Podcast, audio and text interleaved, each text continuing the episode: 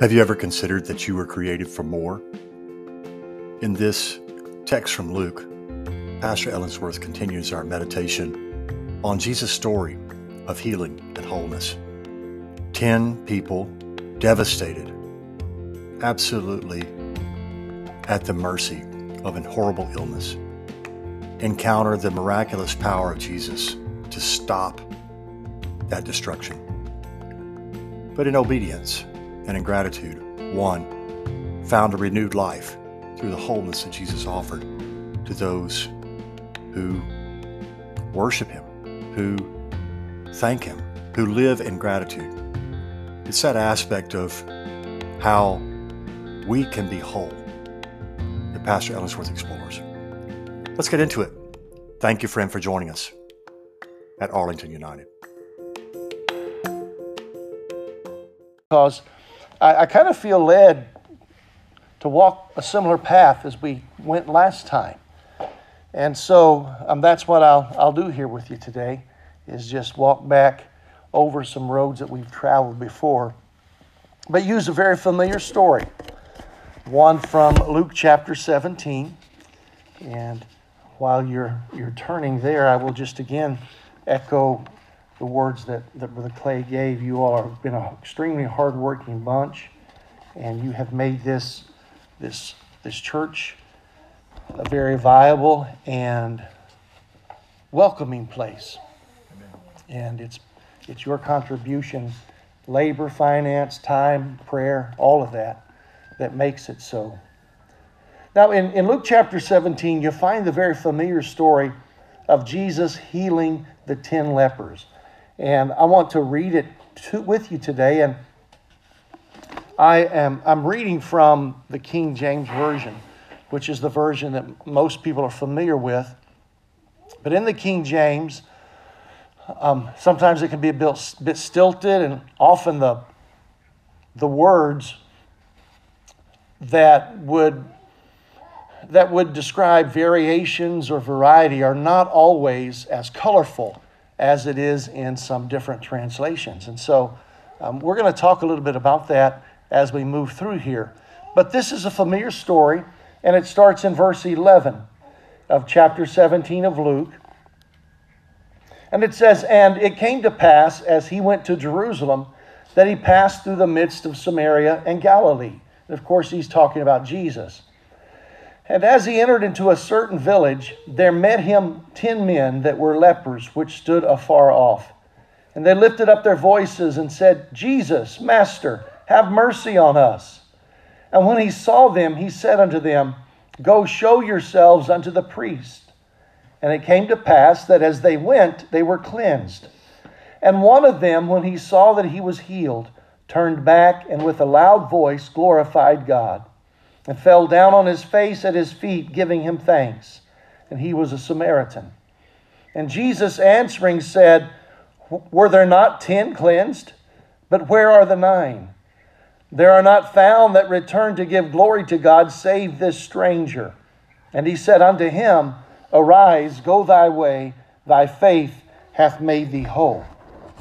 Now, I know over the last few weeks, there have been some sermons um, here that you've heard preached that either referred to this. I think there are a couple of occasions Brother, Brother Clay has pulled back to these verses, and that's why I made that little preference at the front, because you'll hear some things repeated here.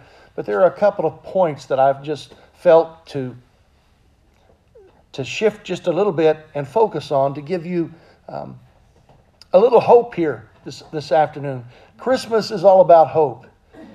It's not about the shiny presents. It's not the hope that I get the new necktie that I've been wanting for ten years under the Christmas tree. It's, it's the hope that there is salvation and there is deliverance. Right. You know, we talked some time ago, and uh, I'll repeat this because you perhaps forgotten, but in the Garden of Eden, when the, when the devil, the serpent, when he fooled Eve into eating from the tree of the knowledge of good and evil, and she gave to Adam and he ate, what happened there was humans entered into a state that they cannot resolve. We have all the knowledge, all the wisdom. We continue to get smarter and smarter. The Bible talks about those who are always getting smart, but they never really come to a knowledge or an understanding of the truth. Right. We, we have this ability to be, as the serpent described it, to be like gods. We can make up our own minds. We have huge and incredible imaginations, but we cannot resolve the emptiness of our soul and spirit by ourselves. We cannot shift the shame of life that just lays in us by ourselves. Christmas is the hope. It's the answer to the things that we cannot resolve. And so as we stand here today, just a few days away from the time that we celebrate, this is a message of hope.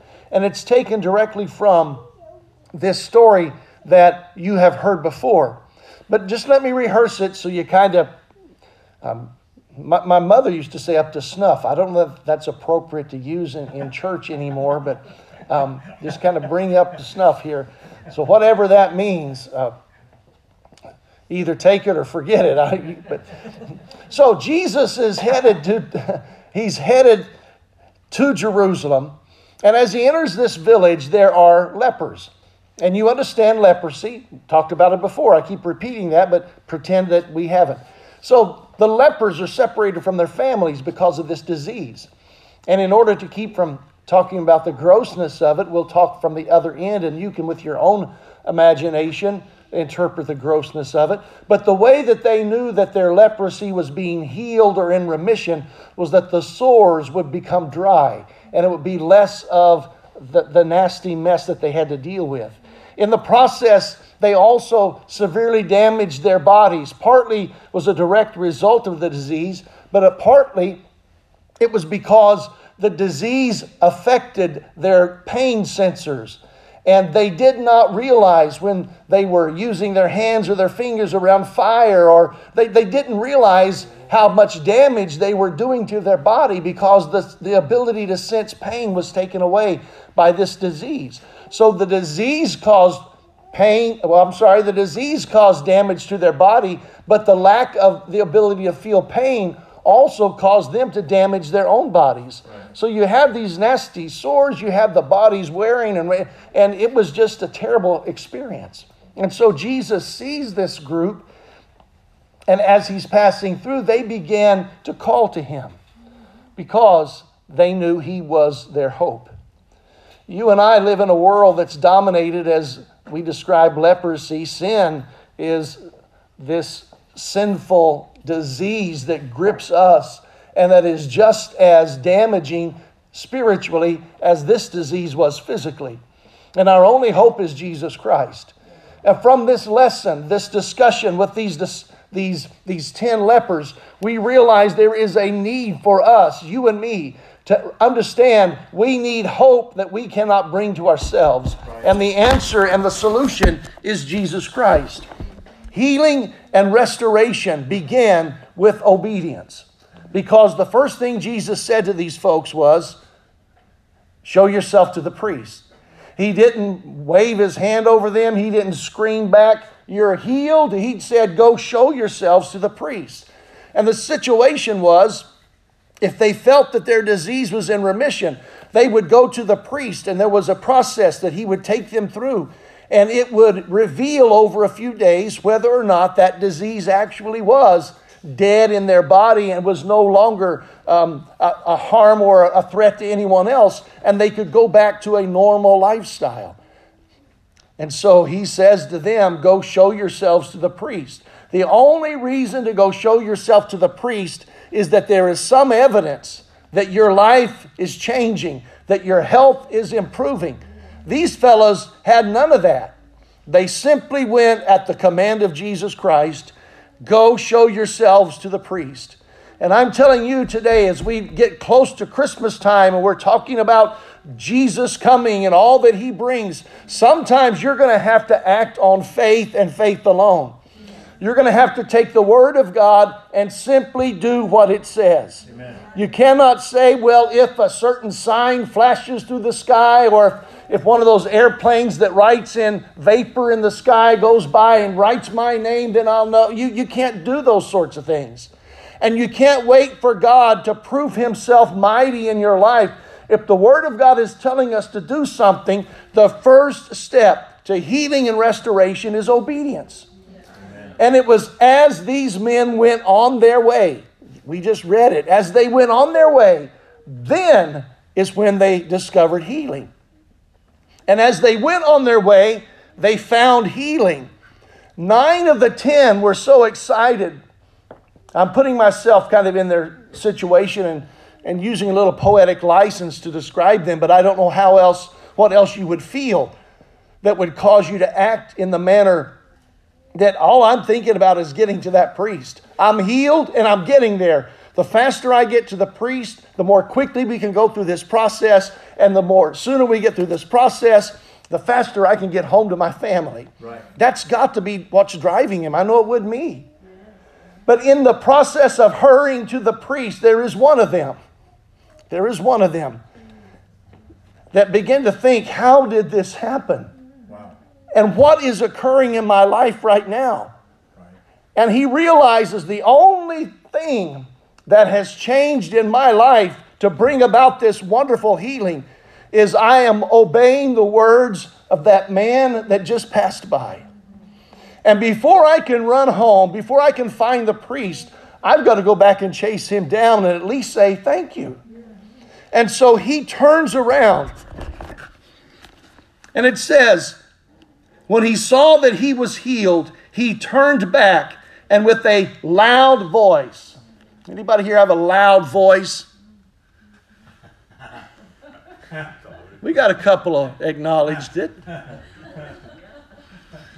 Every one of you have a loud voice.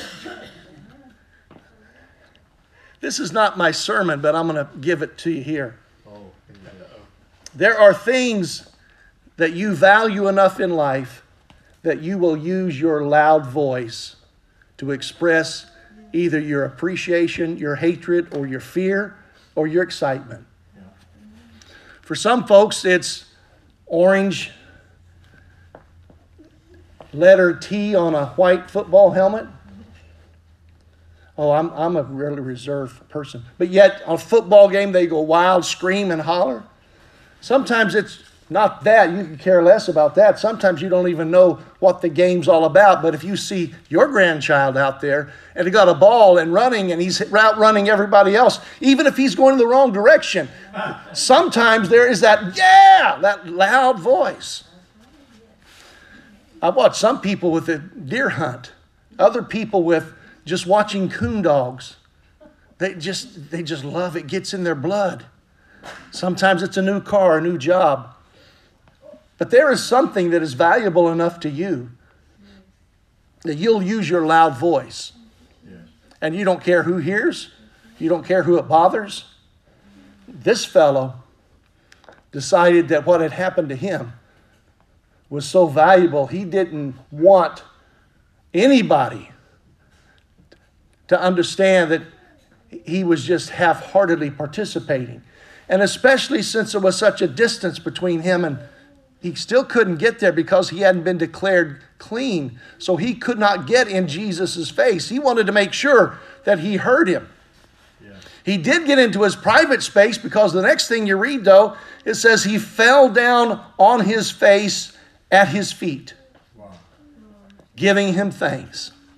So he used his loud voice, and he fell at his feet, and he gave him thanks. Amen. So healing and restoration begins with obedience. But as a result of what this man did, Jesus said, you will leave here and you will be whole. And wholeness is the result of putting God ahead of yourself and unrestrained worship and praise.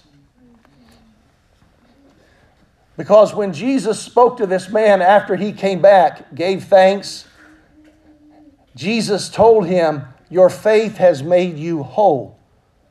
All ten of you are healed, but you are going to be whole. Whatever this disease has worn away from your body, whatever pieces have been broken off and destroyed, it's now going to come back because you're going to be whole. Right. You're going to be whole. And I tell you here today, there are a whole lot of people that will willingly take the healing, the forgiveness, the restoration But they don't, they don't turn off their own selfishness long enough to grab hold of wholeness. And I'm telling you today, there is a time and a place where God expects to meet up with you at a point of wholeness. And today I'm, I, I want to give a compassionate message, but I also want to give one that's kind of a kick in the seat of the pants, because every one of us need it from now.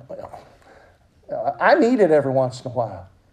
But can I tell you, the Lord has a divine appointment set up with you and Him. And it's not at the place where they have the tombstone and the death certificates. It's before you get there. There is a place of wholeness that God is set for you to be. He doesn't want you just to be satisfied because you find a place of salvation. He doesn't want you to be happy just because you know your sins are washed away and you have a new life in Christ. He wants you to be whole. He wants the shame to be gone from your life. Now, I know He paid the price at Calvary, but sometimes it sticks to us because we hold on to it. And sometimes it takes us a while to process everything that He's already paid the price for. It's like healing. Healing sometimes takes a while. There are the miraculous things that God does for us, but then there is healing that's just you live day by day, walking by faith, and eventually get to the place of wholeness. Because you see, when Jesus was talking to this one leper that he returned, what was the first thing He said to him? Weren't there ten? Yeah. I'm prepared to give wholeness to ten people. I didn't tell you to go show yourself to the priest just so you could, the rest of your life, have the effects of this disease ravishing your world. I sent you to go tell the priest so that when you came back to give Me thanks and praise, and you used that passion and loud voice to worship Me, and you fell down at your feet and you pushed your own thoughts and desires of your self-satisfaction away long enough to seek Me out and to consider what might be good for Me. I had planned for wholeness for ten, but you're the only one that showed up. And so those ten will be healed and they can go back home, but they'll not know wholeness like you will. Amen. And I want to put a little responsibility monkey on your back. God wants you to be whole. Yes, He does. He doesn't want your life yes, to be troubled does. with anxiety and burdens. Yes, He does. Come on. He doesn't want you to be struggling, just trying to deal day by day with all of the things that are piled on you. In First Peter chapter five, verse seven, when the apostle's writing, when he says, casting all your care upon Him, he's saying, cast all your worries, cast all your problems, cast all your struggles, put them upon Him, because He cares for you. He's wanting you to find a place of wholeness where the struggles and troubles of life do not drive you into some crazy spirit, but you know that God has you in His hand. God has his, your heart in His own, and that He will provide for you. He wants you to get to a point to where you trust Him as much as the greats we talk about. Noah trusted Him well enough to build a boat and get in it before it ever rained. But Moses, Noah rather, had years of living before he got to that point. There were a lot of things that he probably experienced with God. Abraham trusted God enough to the point that when he finally received that son that had been promised, he was willing to give him up, to sacrifice him, because he knew that God would provide Himself. He may not have understood how or what, but he was willing to call it. The boy and I are going to go up there and worship. I'm telling you today, the Lord is leading you to a place of wholeness. Don't stop. Amen. Don't stop at some place where you find just satisfaction of salvation, or that your sins are rolled away, or whatever your initial reason for crying out to God is. Seek that wholeness and completeness. In Mark chapter five, story that, again, you're familiar with. This one, this is the lady with the issue of blood. And in verse twenty-five, it describes her as a woman had an issue of blood for twelve years, and had suffered many things of many physicians. Now, I ought to just stop and preach about that. All the things that doctors make us suffer.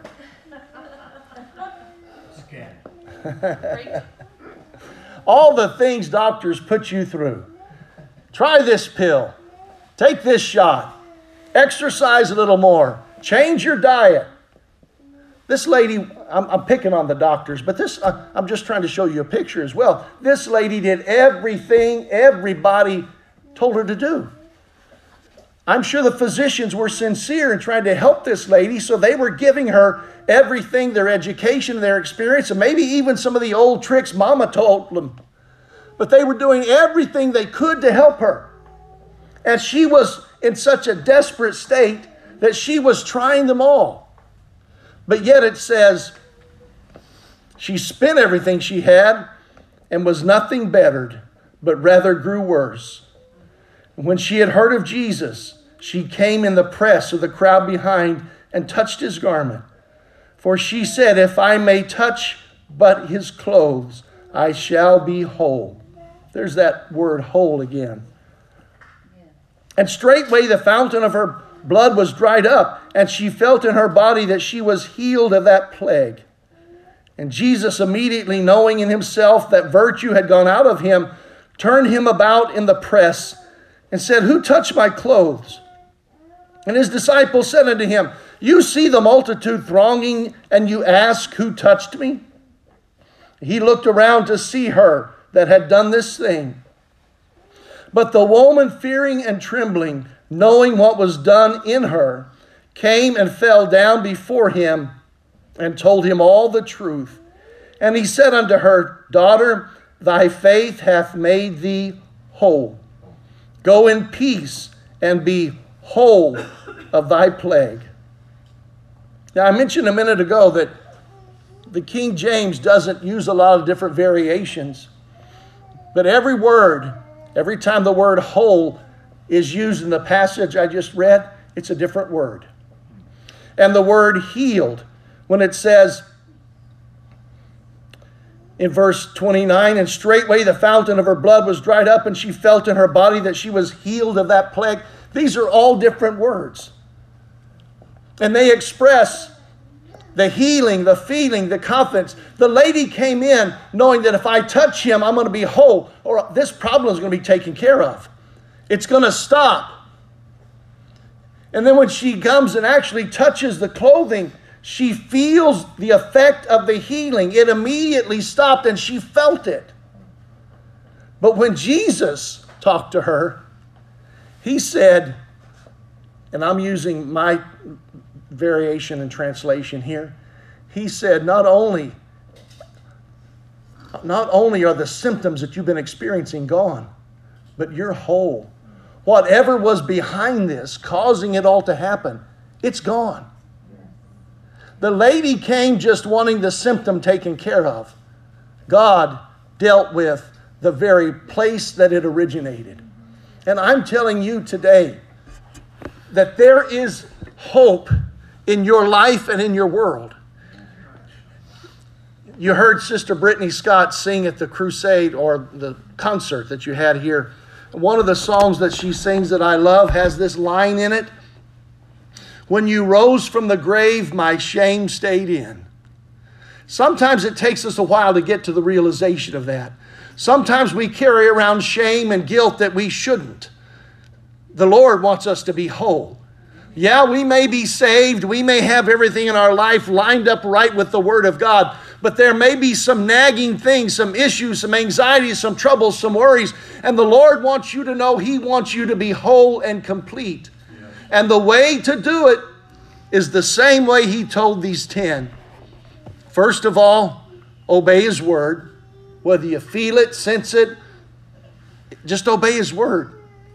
And the second is, don't get so caught up in what God's blessings bring into your life that you fail to make him first and foremost in appreciation, in worship, in praise. And don't be afraid to use your loud voice. Sometimes it's not just a voice. Sometimes it's a loud life. Sometimes you speak very loudly with just the life you live. Don't be afraid to let your passions be strong and burn for Jesus Christ. Amen. And then the second part, he just worshiped. He fell at his feet and worshiped. Be a worshiper. And God will lead you to a place of wholeness and healing. One more thing before I, I let Brother, Brother Clay come and finish up today. I've been giving some thought, trying to get my life together, be a little better, improve a little bit. We all do that around end of the year. How can I make some adjustments? And you you spend some time, if you listen to the gurus that want, you know, they'll sell you things and classes and courses. And they all talk about guiding values or foundational principles. And what are the values in your life? About thirty years ago, when this started to become a, a big business, there's a company called the Franklin Company. They they created a planner. I think it's Franklin Covey now or Covey. Um, but back then it was just Franklin. And I went to one of their seminars. And they tried to help us understand how we identify what is our values, what our core values are. And just so you know how old this was, they used the Twin Towers of the World Trade Center as the example. And the way that you determine what your values are is you picture yourself up on one of the towers, on top of it. What, one hundred ten stories or something like that up? And then across on the other is something that you value. And of course, they used a child, you know, one of your children over there. And they described how the wind is moving those towers and how they're constantly moving, never completely still. And then they said, somebody is threatening to harm your child on that other tower. And the only thing between you and that other tower is a cable that is stretched securely from the tower you're on to the tower they're on. And they tell you, unless you get from where you are to where they are, they're going to harm your child. And that was how we were supposed to determine what was valuable to us. What would we care so deeply about that we would get out there on that cable and risk everything for to get to? Those were supposed to be the life values. So as I thought about life values and foundational principles and guiding all that, I realized that the ones that I really have to be worried about in my life are the consuming values. Because I have foundational principles, and if you ask me what they are, I can, I can tell you what most of them are. They're probably going to be very similar to yours. But what I have discovered in my life, there are things that I would never list as a value. I would never tell you that I value it. Yet it eats so much of my time up that I don't have time to pursue the things that I say are critically valuable to me. I call them consuming values. And sometimes, if you and I aren't careful, those consuming values demand so much of our time and our energy that we find ourselves settling for just being healed and not being whole. Because to be whole means I'm going to have to spend a little more time maybe in reading and worship at home. And, and my day's full. I'm busy. I don't have time for more prayer. I, I, I don't. But yet, is that really my value? Or is something consuming and eating up what I say are the core principles of my life? Because if drawing closer to God and if being whole is important, and it's not just for me, but it's for my family, I need to be whole. If that's a value in my life, then I have got to be on guard that these consuming values, like I really want to have a nice house, and I want my yard to be nice, but if I'm not careful, that value will consume all the time and energy that I have to improve on this spiritual closeness with God. I say I really want to read the Bible more, but sometimes, you know, I'm trying to do little work around the house. And so I can, I can learn on YouTube a couple of things that I can do for myself that I won't have to pay somebody else to do. And before I know it, the fifteen minutes I was going to spend on YouTube learning about this has become two and a half hours. And the Bible I had sitting out here, I now have to lay aside because it's time to go to bed because I got to. I'm just talking what consume. Consuming values will keep us from finding wholeness if we don't deliberately take action. Now, I know this hasn't been a real fiery or evangelistic message to you this morning, but I want you to go home with the realization in your soul and spirit that the Lord has an appointment set for you, a place of wholeness. And all you have to do is just show up there. And the way that you show up there is to obey His word, walk in faith, worship Him, and don't let consuming values eat up the time and the place and the energy that would otherwise allow you to get into His presence. If you'll stand with me,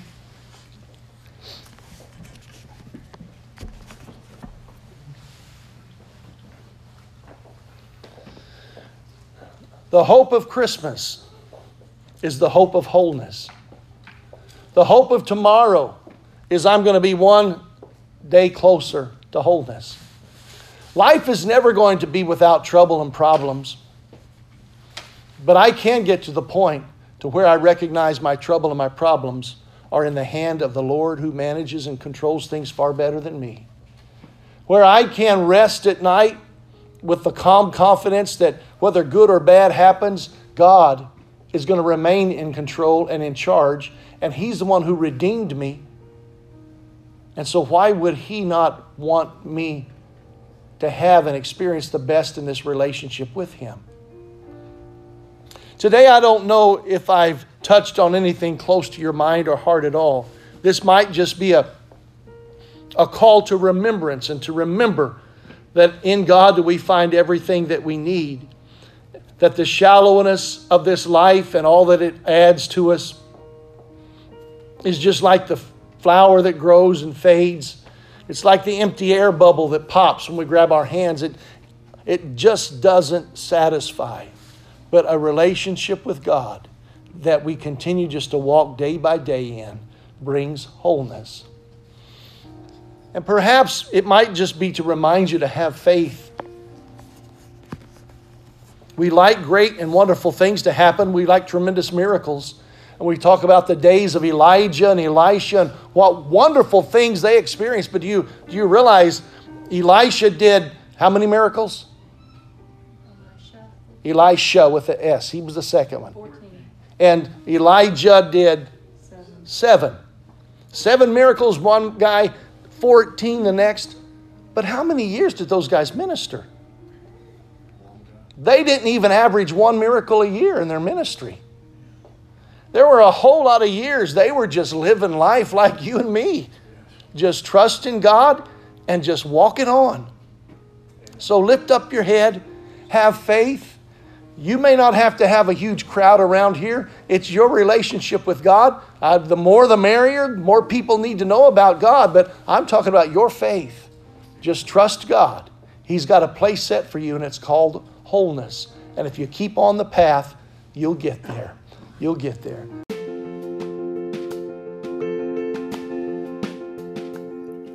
Have you ever considered that you were created for more?